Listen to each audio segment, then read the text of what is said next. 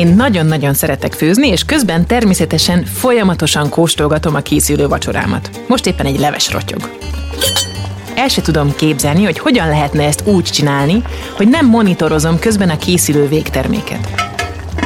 Az ipar 4.0 pont erről szól hogy nem csak a folyamat végén, hanem közben is pontosan tudják majd, hogy mi történik a gyártósoron a termékkel, és arról, hogy a tömeggyártásról hogyan lehet áttérni az akár személyre szabott termékek készítésére. Kis mennyiségben és úgy, hogy ez meg is érje. A mai adásban erről lesz szó.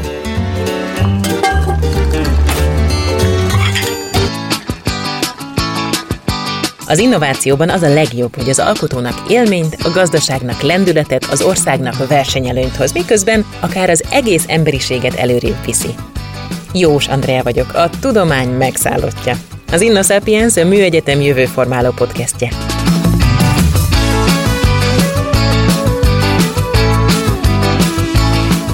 Minden epizódban egy a tudomány, az oktatás és a gazdasági élet együttműködéséből létrejött hazai innovációt fogok bemutatni. Az újítások megismerésében pedig a BML szakértői segítenek majd.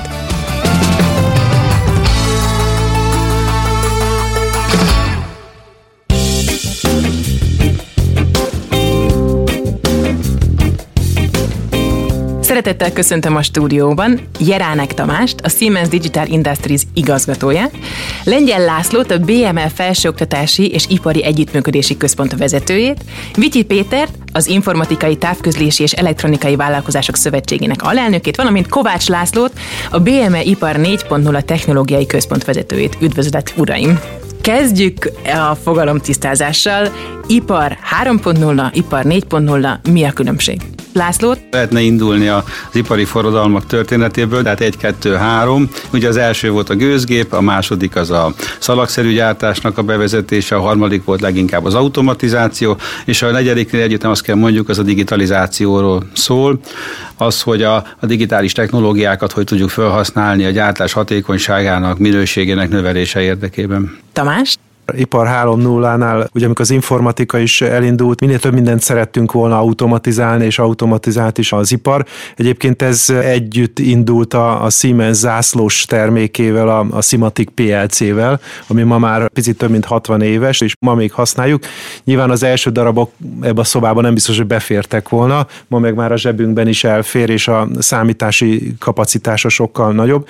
A 4.0-nál azt látom, hogy az automatizáltság következő lépés és a kérdés, hogy mi és hogyan történik pontosan, erről kapjunk visszacsatolást, gyűjtsünk adatokat, és még jobbá, még hatékonyabbá tegyük ezeket a folyamatokat, ebbe segít a 4.0. Tehát az adat a kulcs itt akkor. László? Annyival még kiegészíteném, hogy az adatok összegyűjtése, illetve a szoftveres vezérléseben azt jelenti, hogy a nem nagy példányszámú sorozatokat is ugyanolyan hatékonyan tudjuk előállítani, mint hogy az ipar 3.0 esetén. Tehát a kis példányszámok, egyedi konfigurációk előállítása ugyanolyan gazdaságosan, ugyanolyan gyorsan, ugyanolyan hatékonyan történik. Péter? Az ipar 4.0 az nem feltétlenül jelenti, hogy automatizált termelési cellánk van, tehát én láttam olyan ipar 4.0 üzemet, ahol a, a vezérlés, hogy mi történik a gyárba, az abszolút az ipar 4.0 digitális adatalapú rendszerén történt, de az effektív termelést hölgyek végezték kézi munkával, kézi eszközökkel. Tehát ez nagyon érdekes volt, hogy nem feltétlen úgy kell kinézni egy ipar 4.0 üzemnek, hogy robotok mozognak, és robot automatizációra teszünk rá egy vezérlés automatizációt, hanem ez az egész rendszernek a számítógéppel segített, adatokkal segített vezénylése, és ezáltal mondjuk a, az egész termelésnek a hatékonysága rendszer szinten növelhető, meg az agilitása, tehát sokkal flexibilisebben tudok gyártani. Egy megrendelést egész addig, amíg nem gyártották le, lehet változtatni, tehát más típusú előnyei vannak, mint a klasszikus automatizációnak. Az előrejelzések szerint az elkövetkezendő öt évben világszinten megduplázódik majd az a pénz, amit erre fordítanak a, a cégek. Konkrétan mire kell költeni? És hogy ez hogyan fogja, és miért fogja visszatermelni a befektetett összeget? Igazából ugye az ipar 4.0 azt mondja, hogy akkor jó egy vállalat vezénylése, hogyha minden berendezésről és minden félkész termékről pontosan tudjuk, hogy milyen állapotban van, és ezek után meg tudjuk mondani neki, hogy hol kell mennie, több flexibilis a gyártás, és akkor ebből adódik, hogy, hogy ez azt jelenteni, hogy minden felkész terméket azonosítani kell, szenzorral érzékelni, hogy merre jár, és minden gépből az adatokat földolgozni, és akár az algoritmus, akár a, a művezető döntéshozatali helyzetbe kell, hogy kerüljön, és akkor a döntéseket végrehajtani, úgyhogy masszív számítástechnikai kapacitás kell hozzá, hálózati kapacitás, szenzorok, azonosítók, az egész vállalat minden pontján. Ugye szerintem nagyon fontos, hogy ez miért történik, mert ezt a piac kényszeríti ki. Onnan indul ez, a, ez az egész sztori, hogy nem szeretnénk ugyanazzal a pulóverrel szembe találkozni, már színre, szeretnénk a mi egy picit más lenne, mint a szomszédé. Nyilván minden egyes olyan terméket, amit kézbe fognak a felhasználók, próbálunk egyedire szabni, és ez, ez motivál minket, tehát ez az egyedi tömeggyártás, amit itt a többiek is elmondtak, ez egyre nagyobb motiváció, és nyilván meg kell felelni az állami elvárásoknak, törvényeknek, környezetvédelemnek, energiahatékonyságnak. Tehát az összességében a végén nem költünk szerintem többet, mert spórolunk, hiszen gyorsabban fejlesztünk terméket, hatékonyabban dolgozzuk fel az alapanyagokat, jobban szervezzük a munkánkat, és a végén elégedettebbek lesznek a vevők, tehát akár egy nagyobb nyerességgel tudunk realizálni üzleteket. Nyilván a versenytársunkkal szemben kell dolgozni, tehát az, az egy nagy, nagy nyomás, de ebbe a 4.0 nagyon sokat tud segíteni nekünk. Én azt szoktam mondani, hogy egy, egy szerelősoron, van egy robotizált szerelősorunk, a robotnak teljesen mindegy, hogy minden terméknél pontosan ugyanazt a műveletet csinálja, vagy minden terméknél egy picit más testre szabott műveletet csinál. Az a fontos, hogy a robot az tudja, hogy annál a műveletnél mit kell csinálni. Tehát hihetetlen módon integrált rendszerre van szükségünk. Például egy autógyárat nézünk, ma már az összes prémium márka, hogy az úgy működik, hogy az ember oda megy a szalomba, elkezd x hogy milyen extrákat kér, és az ő állítják össze az autót azokkal az extrákkal, amit éppen kért. Ugye ennek az a következménye, hogy a szerelős az elején, amikor elkezdik az autót összerakni, összes robotnak tudnia kell pontosan, hogy azzal a konkrét autóval mit kell csinálni. Abban most egy kézi ablaktekerőt kell betenni, vagy elektromos motort kell betenni, vagy hogy éppen milyen színű ülést kell betenni, és a logisztikának pontosan tudni kell, hogy melyik szerelőállomásra, melyik munkahelyre, milyen munkadarabot, milyen alkatrészt készítsen ki. Tehát borzasztó módon integrált, digitálisan vezérelt gyártásról beszélünk, és ugye ezek igényelnek óriási beruházásokat, ezért van az, ugye, hogy, hogy, hogy nagy pénzeket kell ölni a, a gyáraknak ezekbe a beruházásokban. Ugye az autóiparon kívül a, a gyógyszergyártásnál is beszéltünk mi erről, ennek a podcast sorozatnak egy korábbi részében, hogy így is majd kis mennyiségben egyedi kezelésre alkalmas gyógyszereket is elő lehet majd állítani. Mi az még ezen kívül, ahol ez a technológia mindenképpen nagyon hasznos, és meg fog egyre jobban jelenni? Hát én azt mondom, mindenfajta gyártásban, tehát a, a digitalizációval az értékteremtés szempontjából számított veszteségeket lehet csökkenteni, és akkor itt jön az a kérdés, amitől az ipar 4 fejlesztése nem triviális, tehát tudnunk kell, hogy az ügyfelünk miért hajlandó fizetni, és miért nem hajlandó fizetni. És innen kezd a dolog bonyolódni, mert amikor van egy hagyományos gyárunk, amiben elkezd gondolkozni azon, hogy hogy lehet digitalizációval hatékonyságot növelni, akkor az első kérdés az az, hogy oké, okay, de mit fizet meg a vevő? Minőséget fizet, időre szállítást fizet, pontosságot, flexibilitást, ez mind-mind nagyon más kezdeti pontját adja az ipar 4.0-nak.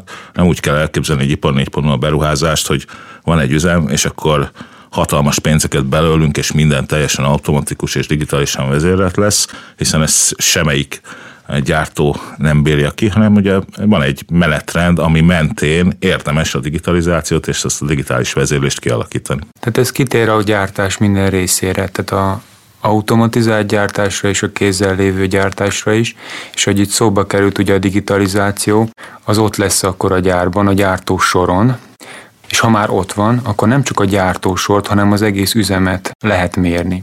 És ez egy megint egy, egy fontos hozadéka tud lenni a digitális világnak, energetikai szempontból, megint csak optimálisabban, hatékonyabban, mondjuk azt, hogy kevesebb költséggel lehet ugyanazt az eredményt elérni. De ha csak egy nagyon egyszerű, kézzelfogható gyakorlati példát nézzünk, ugye a termelővállalatok nagyon előszeretettel használják az OEL nevű mérőszámot, ez az Overall Equipment Efficiency-nek a rövidítése. Gyakorlatilag egyetlen egy szám, de de nagyon jól mutatja adott pillanatban milyen hatékonysággal termel az adott gyár. Ugye ez a, a minőség, a rendelkezésre állás és a teljesítmény számoknak az hozata. Persze ez egy nagyon bonyolult matek van mögötte, meg rengeteg adatra van szükség, hogy ezt, ezt kiszámoljuk, de hogyha csak a, a lényegét nézzük, ugye ha, ha van valamilyen gyártási problémánk, hogy az OE az nagyon gyorsan elkezd esni. Most ha ezt a nap végén nézzük meg, hogy mennyi volt az OE, akkor látjuk, hogy a 80%-os cél helyett csak 60 volt, akkor lehet, hogy egész nap ugye 20%-kal rosszabb hatékonysággal gyártottunk, észre se vettük igazából, mert ezek a kis nüanszi különbségek nem vehetők észre.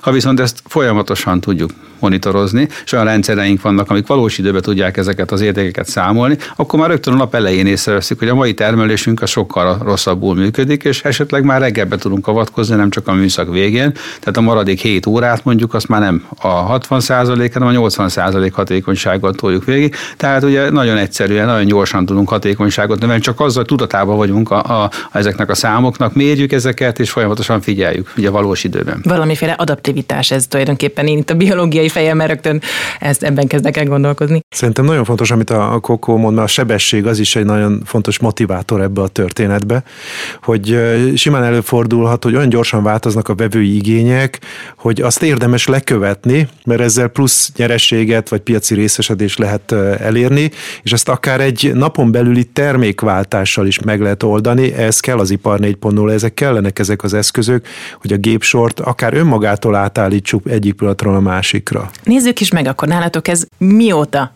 jelent meg. Miért foglalkoztatja a Siemens-t a 4.0-ra való átállás, és hogyan történik ez? Ez a legnehezebb kérdés, mert mi nagyon benne vagyunk, és mi ebbe élünk. Tehát én meg nem mondom, hogy pontosan mikor volt ez a váltás 3.0 4.0. Nekünk ez egy folyamat, egy hosszú folyamat. Bár a, a 2010-es évek elejére teszem, amikor azt gondolom, hogy úgy, úgy igazából ez a 4.0 elindult. Tehát mi benne voltunk nálunk, folyamatosan fejlődött a, a termék, a szolgáltatás portfólió, és mindig láttunk a kisebb lépéseket, amivel haladunk előre, és ami még különösen érdekes nálunk, hogy a mai napig vannak olyan PLC-k felhasználóknál, amik 20-30 évesek, és ugye ezekhez is értenünk kell, és ezekkel is kell együtt dolgoznunk, míg a legújabb kommunikációs platformot is biztosítani kell ezekhez az eszközökhez, ez egy nagyon érdekes kihívás, de, de körülbelül szerintem ez már olyan 10 éve téma nálunk, ha nem is így hívtuk, de foglalkozunk ezzel a témával. Nézzük a BME oldalát. Ugye a, a BME FIEK program egyik alappillére, hogy 2018. januárjában megnyitott az Ipar 4.0 technológiai központ. Itt hány működő 4.0-ás megoldás van, és mik a tapasztalatok? Nálunk a technológiai központ most már több mint 20 ilyen ipar 4, úgy mi szenáriónak hívjuk ezeket. Ugye ezek tulajdonképpen valamilyen elképzelt vagy valós ipari gyártási problémára raktunk össze olyan megoldást, ilyen digitalizációs ipar négy eszközökkel, amiket tudjuk kezelni ezt a problémát. Több mint 20 ilyen demónk van. Ez nagyon széles körű, tehát az a célunk ezzel a 20 demóval, hogy a cégeknek, vállalatoknak be tudjuk mutatni a lehetőségeket. Tehát egyfajta étlapot kínáljunk, egyfajta gondolkodást indítsunk el, akár a kis vállalatokban, a KKV-knál is, hogy mire lehet tényleg használni, és sokkal szemléletesebb, ha látja egy vezető, meg tudja fogni ezeket az eszközöket, és szembesül azzal, hogy milyen problémára milyen megoldást adnak. Azt fontos látni, hogy a egyetemi oldalról nézve nekünk három méretéből eltérő célcsoportunk van. Ugye a nagyvállalati réteg, ez mondjuk a FIEK projektben a, az elsődleges, vannak a startupok, ez megint egy másik, egy inkubációs folyamat, és van a KKV réteg, és az Ipar 4.0 központban ugye a KKV az elsődleges célpont. És itt ez a projekt, ami szóba került, ez a gyártással foglalkozó KKV-knak egyrészt egy szemléletformálás, másrészt a szemléletformálás után oktatást, és rávezetést arra, hogy hogyan érdemes közösen projektet elvégezni. Na most ebben nekünk ugye a nagyvállalatok partnerek, a más KKV-k, akik megoldást nyújtanak, azok partnerek, illetve a saját egyetemünknek a tanszékei, a kutató, fejlesztő csoportjai ugyanúgy partnerek. Tehát az Ipar 4 központra érdemes úgy gondolni, mint egy olyan térre, ahol ennek az ipar négynek a különböző szereplői ismerik egymást, tudják ki mire képes, ki milyen megoldásokat tud előállítani, ki miben tud segíteni egy, egy, egy KKV-nak a projekt létrehozásában, és akkor mi azt a két-három, akár több partnert össze tudjuk rakni egybe, annak érdekébe, ugye, hogy az a fejlesztés úgy lépcsőzetesen, ahogy közösen megtervezésre kerül, sikerüljön. És ebbe vannak különböző partnereink indulásnál az IVS, és talán Péter tud erről még részleteket mondani.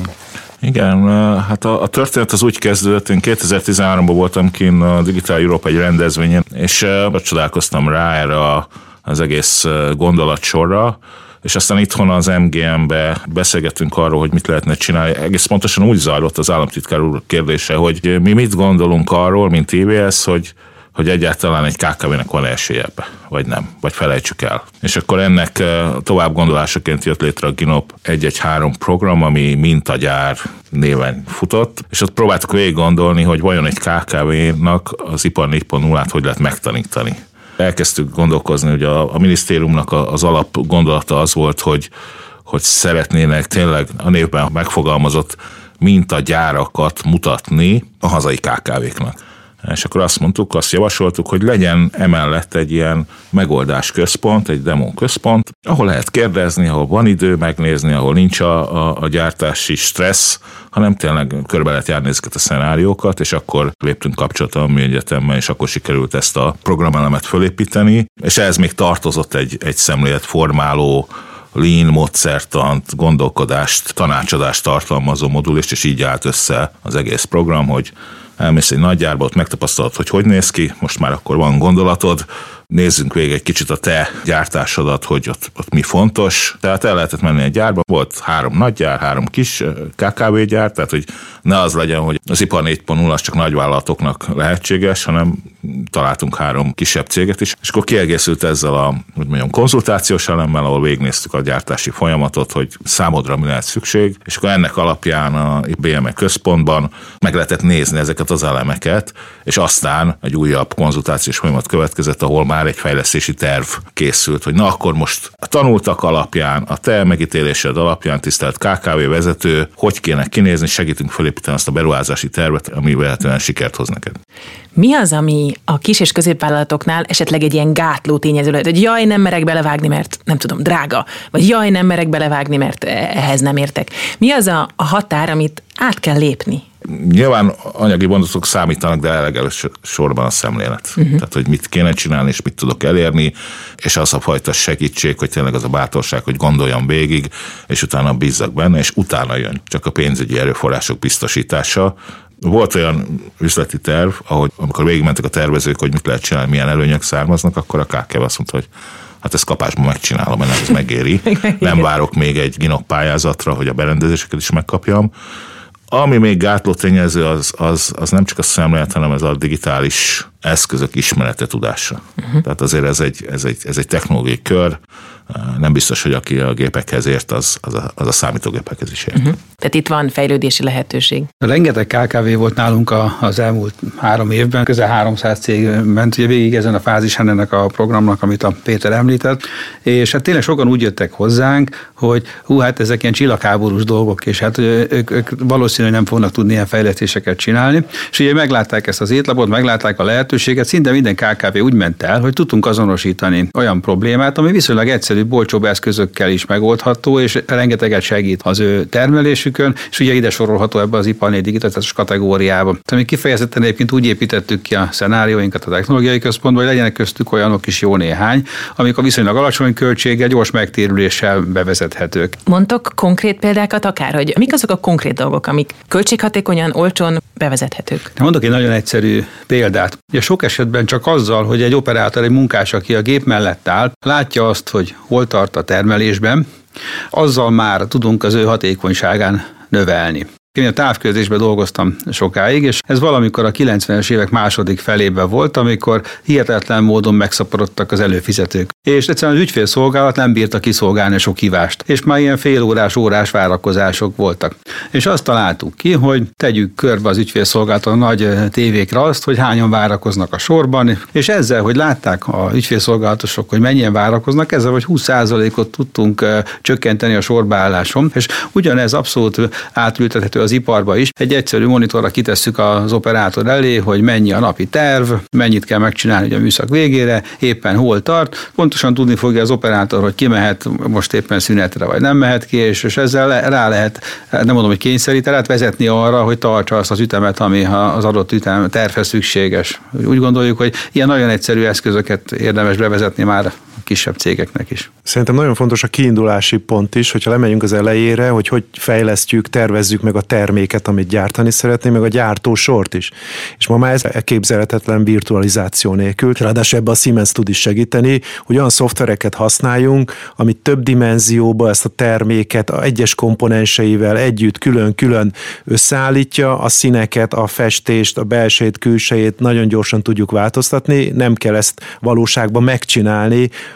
hogy le tudjuk tesztelni, szimulálni tudjuk, akár egy hőtesznek ki tudjuk tenni, vagy egy, vagy egy fizikai próbának, ezt még mind virtuális környezetbe, és ez óriási segítség. Tehát ezt a vállalkozások elkezdik, akkor ezzel nagyon sok időt, energiát, pénzt tudnak sporolni. Nekem a kedvenc példám, ami egy kicsit messze van a KKV-któl, de, de nagyon jó példa, hogy ugye marsjáróból, amit a 2010-es évek elején fölküldtek a Mars, abból csak egy készült, és ez szerencsére Siemens szoftverrel terve tervezték, így fel annyi idő alatt sikerült megtervezni, ráadásul szimulálták a leszállást is, ami egy elég kritikus dolog, mert ha nem sikerül, akkor oda fölküldeni szervizmérnököt, az húzós, úgyhogy ezt 8000-szer virtuális környezetben leszimulálták, és lámlám sikerült a valóságba. Uh-huh. Ez egy óriási előnye ezeknek a szoftvereknek, amiket érdemes használni, és nyilván a, a megvalósítás után az előbb elmondottak szerint alkalmazni a dolgokat a, a Lean egyik alapja, hogy a vizualizáció az eleve 20%-ot segít. A dolgozók látják, hogy mi történik, mi a cél, hol tartanak,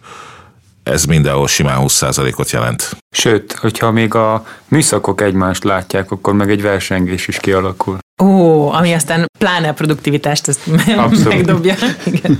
Igen, egyébként ez ugye a, a digitális ikerpár Digital Twinnek az alapja is egyben, hogy megvan virtuálisan, meg valósan is, és összehasonlítjuk, és ha látunk valamit a valóságba, akár az a kezelő, aki ott van gyártósor mellett, úgy bele tud nyúlni a rendszerbe, hogy a következő termék már egy picit jobb lesz, picit szebb lesz, vagy picit más lesz, de mondjuk én egy KKV-nél nem mennék el ilyen messzire, hogy mondjak még egy példát, az energiahatékonyság szerintem az is a 4.0-nak a, a része, hogy felszereljük szenzorokkal a hálózatunkat, vagy a gyártósorunkat, vagy a világítást, vagy, vagy bármit, és gyűjtjük az adatokat róla. Van ilyen példánk, hogy a gépgyártó leszállította a gépet a felhasználónak, valahogy beállította, és mégis úgy tűnt, hogy az energiafelhasználás kicsit sok.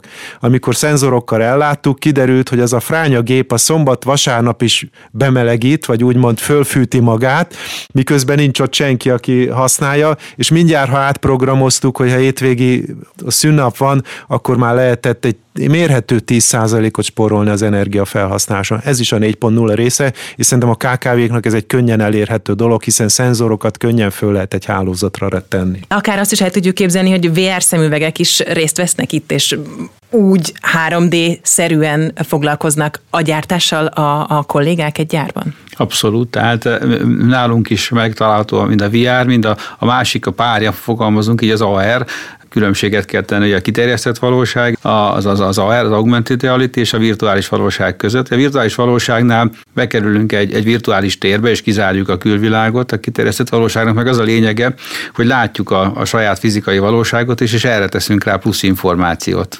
Mi is elkezdtünk már ilyen alkalmazásokat fejleszteni, és azt látjuk, hogy hihetetlen módon tud segíteni a, a termelésben is akár.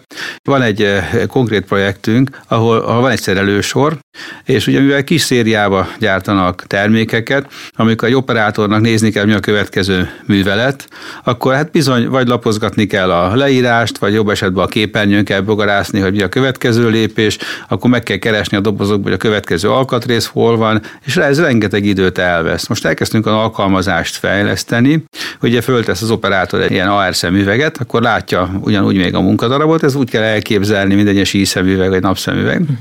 És ugye ez egy kijelző is egyben, és rá tudjuk vetíteni a következő munkalépést. Tehát nem kell a papírok között kotorászni, nem kell monitort nézni, hanem ott van, rá, rá animáljuk tulajdonképpen, hogy hova kell betenni a következő munkadarabot, meg tudjuk mutatni a valós térbe, hogy ha a dobozok fele fordul, ahol az alkatrészek vannak, hogy melyik dobozból vegye ki a következő alkatrészt. Számításaink szerint duplájára lehet növelni a szerelésnek a sebességét egy ilyen alkalmazással, és ha belegondolunk, hogy egy komolyabb ilyen szerelő állomás, hogy, hogy hány 100 millió forint ugye fölépíteni, és hogyha ennek a kihasználtságát azt megduplázzuk, akkor milyen óriási megtakarítást lehet elérni.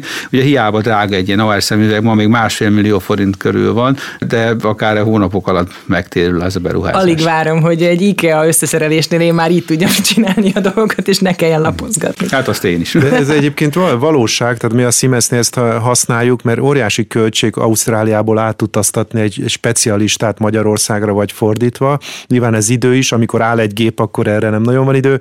A Covid alatt ez meg még nehezebb, úgyhogy ennek óriási előnye van, hogy a helyszínen tartózkodó valakire rá tudunk adni egy szemüveget, vagy instrukciók alapján ő végrehajtja a funkciót, vagy valaki látja, vagy valakik, akár többen is látják, és azonnali segítséget tudnak adni.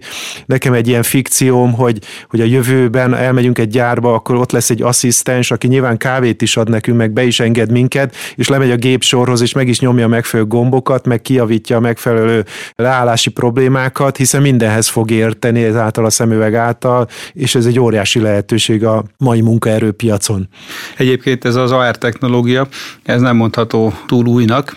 Nekem az első ilyen AR-es élményem még gyerekkoromban volt, amikor valamelyik Star Wars filmet néztem, ugyanis abban volt, hogy vezették ugye a, a, azt az űr sikla, nem tudom, minek hívtuk ezeket, valami űrjárművet. Ezt X-szárnyú. X-szárny, x igen, na, ez az.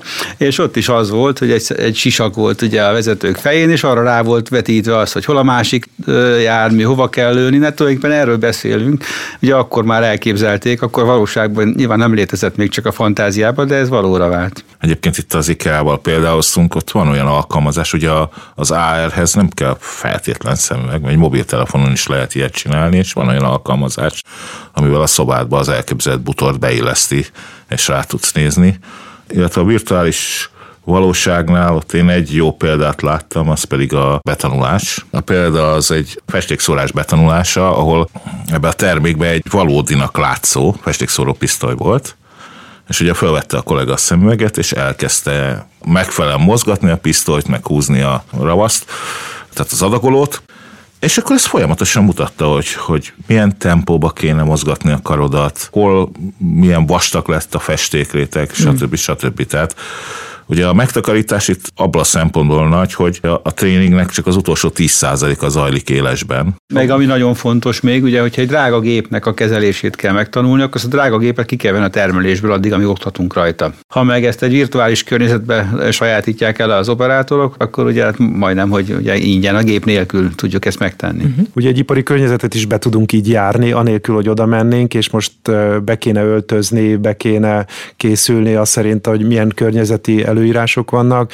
ezt meg tudjuk tanítani ilyen stúdió körülmények között is, és amikor élesbe megy, akkor sokkal biztonságosabban fog a kezelő ott lépkedni. Nézzük a Műegyetem és a Siemens együttműködésének a történetét. Hogy indult ez, és hol tartotok? Ez az egyik legszebb történet az elmúlt tíz évben. Jaj, de jó. Itt Majdnem ilyen szépet írtam föl én is magamnak, de előbb meghallgatlak. Sőt, ez ugye nem tíz éves, hanem ez 20 plusz éves történet de mi ugye annyira fiatalok vagyunk, hogy csak erre az időszakra emlékszünk, tehát hogy az elmúlt 6-8 év az egy borzasztó intenzív történet, ott legalábbis a kutatás-fejlesztés tekintetében. 2012 végén készítettünk egy projektet, ami 13-tól két és fél évig folyt, ez egy ilyen elektromos autóhajtás inverter fejlesztés volt, és ennek a mentén kezdődött el, hogy a Siemensben műegyetemi hallgatókból egyre nagyobb, egyre nagyobb csapat alakult ki. Villamosmérnökök, gépészmérnökök, informatikusok, és nyilván más szakmákkal kiegészült, és ennek a vége több projekten keresztül, ugye a FIEK projekt volt a, a csúcsának 17-től, most lesz lassan ennek a projektnek vége, Odáig jutott el, hogy a Siemens elektromos repülőgép üzletágának a kutatófejlesztő csapatát, ami nagyságrendileg egy száz főből állt, annyira értékesnek találta a piac, hogy a Rolls-Royce megvásárolta. Mi most ugyanazokkal a kollégákkal Rolls-Royce mezben visszük ezt tovább. Tehát ezért mondom, hogy ez egy nagyon fantasztikus történet. Kevés ilyen példa van a magyar iparban, hogy ez egy ekkora volumenű, tehát száz főt is megmozgató, ilyen hosszú és ennyire sikeres kifutású történet. Uh-huh. Ugye az egyetem is már több száz éves, még a Siemens is az 1800-as évekből származik. Én is azt gondolom, hogy ez egy örökség, amire pontosan nem tudjuk az előzményeit, de élvezzük a hasznát. És amit én szeretnék elmondani, hogy ez szól az utánpótlásról a Siemens szempontból. Tehát nekünk nagyon fontos a, a képzés, az oktatás. Ugye Magyarországon Siemens érdekeltségű kollégánkból van közel négyezer, hát ennek nagyon nagy része, vagy sokak a műszaki egyetemhez kapcsolódóan végezték tanulmányaikat, és remélhetőleg sok jövőbeli kollégánk is onnan fog kikerülni. Itt még érdemes talán a Siemens 100%-os tulajdonában lévő Evosoft Kft-ről beszélni, ami Magyarország egyik legnagyobb szoftverháza, és közel 1500 emberrel a Siemens lányvállalataként dolgozik Budapesten, és most már az új irodaházból nagyon közel a Műszaki Egyetemhez, nagyon közeli kapcsolatba került, nagyon sok együttműködés van. Ez egy példa volt, de nagyon sok területen nagyon sok kedvező irány kezd kialakulni, és a jövőben ezt folytatnunk kell. Tehát ez az örökség azért az itt ülőkre mindenképpen nagy terhet ró, hogy ezt hogyan visszük tovább, de ennek még legalább még egyszer ennyi együttműködés ideje biztos van. És hogyan viszitek tovább, illetve miért éri meg a szereplőknek? Ez nem teher, ez lehetőség. Tehát itt, itt olyan dolgokról van szó, amikor három irányból közelítjük meg. Ugye van a, a vállalat, a vállalatnak a víziója jövővel kapcsolatban az elvárt termék, van a hallgató nálunk, az a termék, és van a oktató-kutató. Olyan munkákat, olyan projekteket hozunk össze, amikor vállalati igényeken az oktatókutatók a hallgatókkal együtt dolgoznak. Ugye a cégek meglátják azt, hogy egyrészt elkészül az a termék, amire szükségük van, meglátják, hogy a hallgatók hogyan mozognak, ugye ki az, akit szívesen alkalmaznak belőle később, oktatók is részt vesznek, gyakorlati tudást szereznek, és ezt mindjárt visszacsatolják a, az oktatásba. Tehát ez mindenki jól jár. És hogyha ilyen projekteket egymás után sorozatban végzünk, akkor abból jönnek létre laborok, mint például a hajtáslabor, vagy teljesítményelektronika labor, ami zömében ugye egy cégnek a különböző fázisban lévő fejlesztéseihez csatlakozik. Tehát ez megéri cég oldalról, nagyon megéri hallgató oldalról, és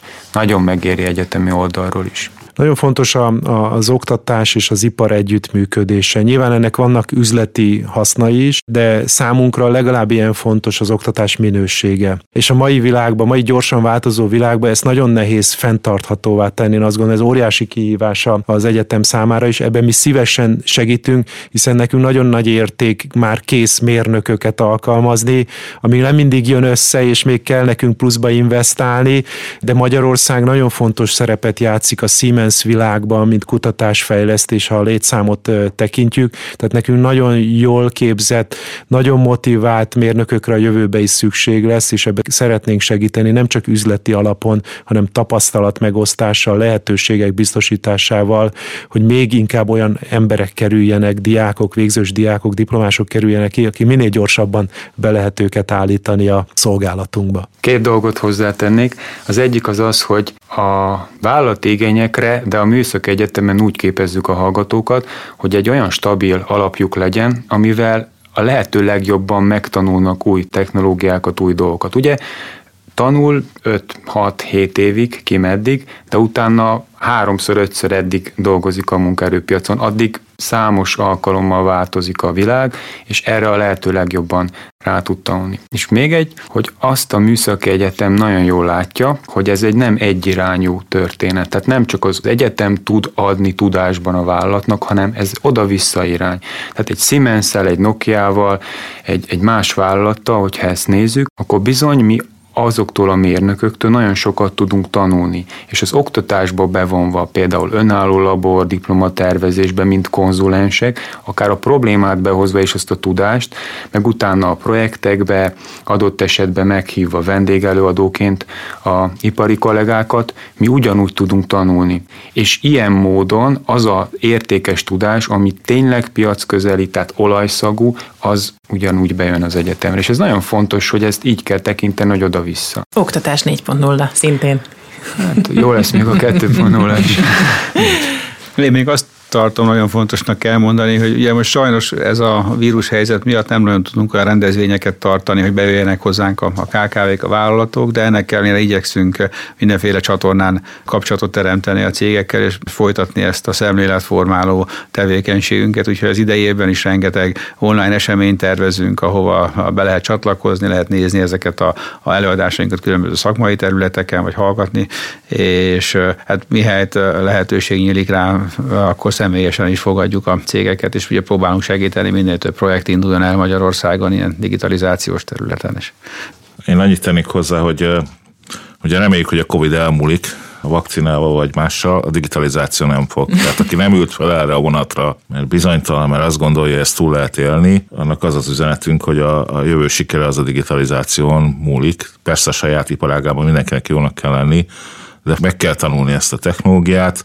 Ez elsősorban ugye a mostani vezetői réteg szemléletén és hozzáállásán múlik, és azon, hogy megfelelő számú és tapasztalatú szakember, technológiai szakember fog rendelkezésre állni a piacon, amit remélünk a műegyetem és az egyéb oktató intézmények egyre nagyobb számban fognak tudni adni.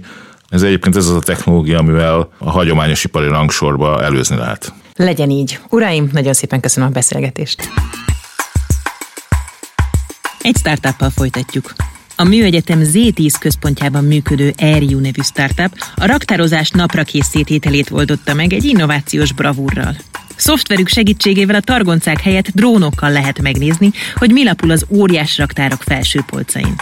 Ellen Rieder Gergely, az Airiu képviselője következik. A termékünk az egy szoftver megoldás. Kereskedelmi forgalomú kapható drónokra optimalizáltunk egy szoftvert, aminek a segítségével nagyipari raktárakban hatékonyabbá tudjuk tenni a leltározás folyamatát. A megoldásunkkal készletellenőrzés gyorsabb, olcsóbb, biztonságosabb és zöldebb tud lenni. 2018 év vége az egy nagy fordulópont volt az amúgy friss startup életében, ugyanis egy skandináv lakberendezési iparban foglalatoskodó nagyvállalat volt az első, akik lehetőséget adtak a számunkra, hogy egy egyéves szerződés keretein belül közösen dolgozzunk, és azóta pedig az autóiparból van olyan nagyvállalat, akikkel szorosabb az együttműködésünk, illetőleg további vállalatok az élelmiszeriparból, retail szektorból érdeklődnek a megoldásunk iránt. Vajon miért érdekel ennyi céget a lehetőség, hogy raktári dolgozók helyett drónokkal tartsa napra készen a készlet nyilvántartását?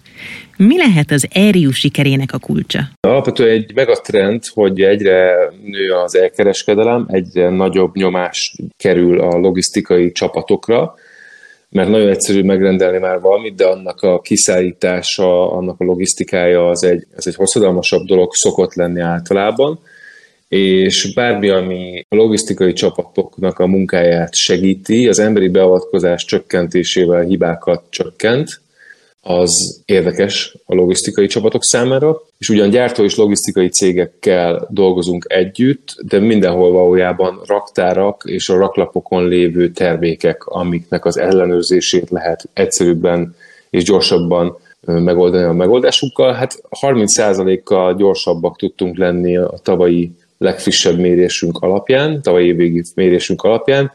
Ez a 30 százalék, hogyha sok helyen meg tud valósulni, akár egy cég berkein belül, akkor azért ez elég nagy spórolást jelenthet, illetve az alatt az idő alatt, amit megspórolunk, mással is tudnak foglalkozni az emberek a munkahelyükön. Azért jobb, mert, mert gyorsabb, és mellette pedig számos olyan előnye van, amivel biztonságosabb és hatékonyabb tud lenni a, a teljes folyamat.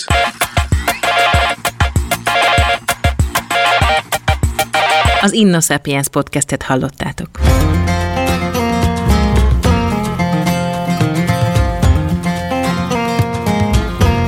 Ezt a műsort azért indítottuk el a Műegyetemmel közösen, hogy megmutassuk, mire képes a tudomány és a piac együttműködése. Hogyan lesz egy ötletből mindenki számára hasznos újítás.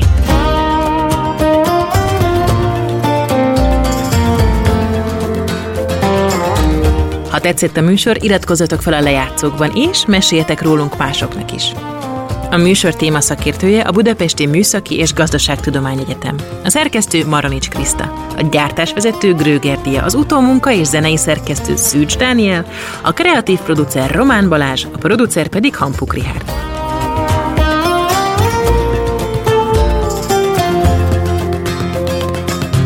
Jós Andreát és az Inna Sapiens podcastet hallottátok. Ne felejtsétek, alkotni erő.